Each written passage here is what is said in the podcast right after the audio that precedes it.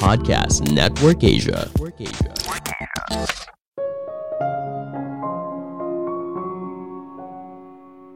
Tidak setuju itu hal yang wajar. Pada akhirnya, kita harus belajar setuju untuk tidak setuju. Halo semuanya, nama saya Michael. Selamat datang di podcast saya, Sikutu Buku. Kali ini saya akan bahas kalau kita bisa belajar dari orang yang tidak setuju dengan kita. Ini merupakan rangkuman dari video TED Talks Rhea Joshi yang berjudul What You Can Learn from People Who Disagree with You dan diolah dari berbagai sumber. Coba bayangkan skenario ini. Kamu sedang berbicara dengan seorang hingga akhirnya muncul sebuah topik. Nah, kamu punya pandangan yang berbeda dengan orang tersebut. Hal ini tentunya bisa berakibat fatal apabila kamu tidak bisa mengelola situasinya dengan baik. Ingat, pendapat seorang dibentuk melalui pikiran, pengalaman, dan nilai yang dia anut. Inilah alasan kenapa pendapat pribadi bisa punya makna yang dalam bagi seorang, karena sifatnya personal.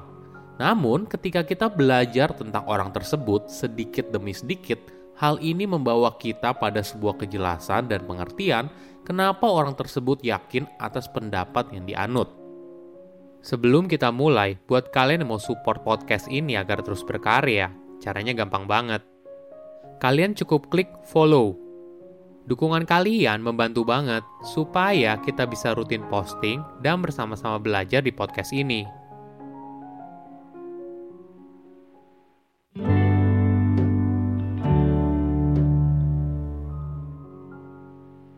Coba bayangkan kamu datang ke sebuah acara kantor. Kebetulan kantor tempatmu bekerja itu berisi banyak orang, sekitar 500 orang. Nah, ketika kamu sampai di sana, kamu akan duduk di mana? Kamu mungkin duduk sendirian apabila tidak ada yang kamu kenal atau lebih mungkin kamu duduk dengan orang yang kamu kenal. Kita terbiasa berada di dalam kelompok yang kita kenal, tidak peduli apakah kamu masih remaja atau sudah jadi kakek nenek. Ini merupakan kecenderungan manusia untuk berkumpul dengan orang lain yang terlihat, berpikir, dan bertindak seperti kita. Tentu saja nyaman apabila berada di lingkungan tersebut. Namun di sisi lain, hal ini bisa berbahaya. Kita mungkin melihat orang lain sebagai seorang yang berseberangan. Padahal pikiran dan pengalaman membentuk nilai yang akhirnya kita anut.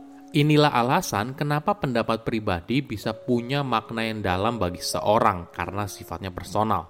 Namun ketika belajar tentang seorang sedikit demi sedikit, hal ini membawa kita pada sebuah kejelasan dan pengertian kenapa orang tersebut yakin atas pendapat yang dianut.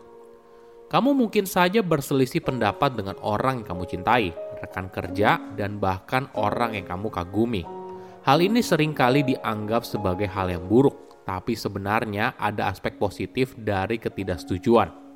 Namun, mungkin kita harus memahami dulu bedanya ketidaksetujuan dengan argumen. Sebuah ketidaksetujuan artinya kamu tidak setuju dengan pihak lain.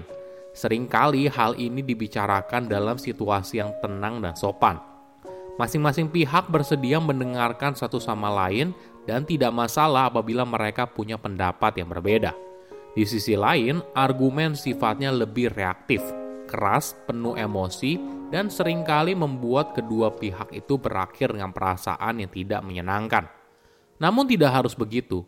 Kita tidak harus berakhir seperti itu dengan orang yang berbeda pendapat. Ini adalah seni yang bisa kita pelajari bagaimana cara tidak setuju dengan orang lain. Mungkin langkah yang paling penting adalah dengan mendengar Seringkali dalam sebuah ketidaksetujuan atau bahkan argumen, pihak lain hanya ingin didengarkan.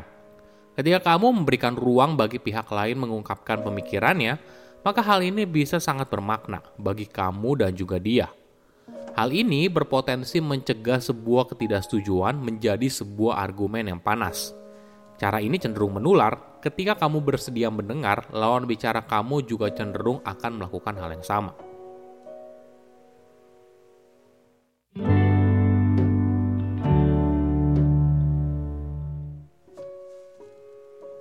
Sreya bercerita pengalamannya sendiri. Suatu hari dia mengikuti sebuah program untuk berdiskusi soal berbagai pandangan politik yang berbeda. Sreya masih ingat satu topik yang sangat berkesan yaitu soal hukuman mati. Saat itu dia 100% yakin kalau pelaku harus menerima balasan yang setimpal atas apa yang dilakukan terhadap korban. Hal ini berasal dari kepercayaan yang dibentuk oleh lingkungan dan keluarga. Namun di sisi lain, tentunya ada pihak yang berpikir sebaliknya. Lawan debatnya berargumen kalau hukuman mati justru merupakan pembunuhan yang disetujui oleh negara dan malah mempromosikan sebuah tindakan yang ingin ditekan. Srea lalu berargumen, hukuman mati justru bertujuan untuk mencegah kejahatan. Tapi lawan debatnya bilang kalau di negara bagian yang tidak menjalankan hukuman mati, tingkat pembunuhan justru lebih rendah. Sreya lalu berargumen kalau hukuman mati memberikan kelegaan dan penerimaan bagi keluarga korban. Tapi yang terjadi justru keluarga korban berada dalam momen yang menderita saat menunggu waktu antara keputusan pengadilan hingga akhirnya si pelaku benar-benar dieksekusi mati. Hal ini baru membuat Srea sadar kalau selama ini perspektif dia soal sesuatu itu diwariskan dan dibentuk oleh lingkungan. Itulah yang akhirnya membuat dia berhenti bicara dan mencoba mendengarkan. Beberapa bulan kemudian, Srea lalu berusaha mencari tahu soal topik itu lebih dalam. Dia tidak hanya membaca artikel dan data yang pro hukuman mati, tapi juga menyeimbangkannya dengan yang kontra. Dari situ, Srea baru sadar kalau selama ini sepanjang sejarah, hukuman mati itu tidak berimbang dan cenderung kepada orang dengan warna kulit non-putih. Hukuman mati juga tidak terbukti mengurangi tingkat kejahatan. Pelan-pelan pemikirannya pun berubah. Perubahan ini hanya terjadi ketika dia bertemu dengan orang yang punya sudut pandang yang berbeda. Tentu saja hal ini tidak mudah. Bayangkan selama ini kamu meyakini sesuatu yang kamu anggap benar hingga suatu hari kamu menghadapi sebuah kenyataan kalau apa yang kamu yakini tidak 100% benar. Namun tentunya ini merupakan langkah pertama agar kita bisa berkembang menjadi pribadi yang lebih baik.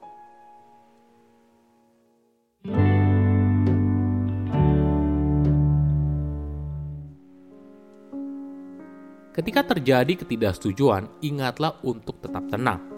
Ingat, Perbedaan pendapat dalam diskusi adalah hal yang wajar dan bukan sesuatu yang harus kamu menangkan terus-menerus. Tahan diri kamu untuk tidak buru-buru meninggikan suara. Cobalah untuk berusaha tenang dalam situasi tersebut. Rahasianya yaitu pertahankan irama nafas dan membuat tubuh tetap rileks. Bernafaslah dengan diafragma. Jadi perutmu yang kembang kempis bukan bernafas lewat dada. Hal ini bisa menjaga kamu agar tetap tenang Ketika sebuah diskusi sudah mulai memanas, itu hanya jadi sebuah arena pertarungan yang harus dimenangkan. Di situasi tersebut, apa pun yang kamu katakan tidak akan lagi didengarkan oleh orang tersebut. Ingat, kamu punya pilihan dalam situasi tersebut, apalagi jika situasi itu terjadi di tempat umum atau di tempat yang tidak pantas. Misalnya saat makan malam keluarga, acara kantor, dan sebagainya. Kamu tidak perlu menanggapi apa yang orang itu sampaikan Biarkan saja dia beropini sesuai dengan apa yang diinginkan dan move on. Pada akhirnya, orang lain akan menilai, bukan hanya dari apa yang kamu sampaikan, tapi dari cara kamu menangani situasi yang panas dan mungkin saja tidak terkendali. Saya undur diri, jangan lupa follow podcast Sikutu Buku. Bye-bye.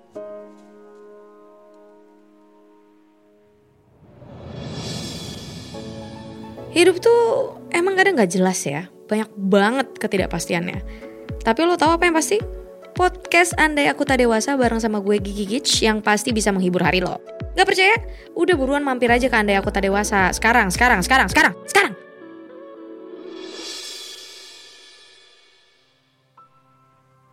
Pandangan dan opini yang disampaikan oleh kreator podcast, host, dan tamu tidak mencerminkan kebijakan resmi dan bagian dari podcast Network Asia.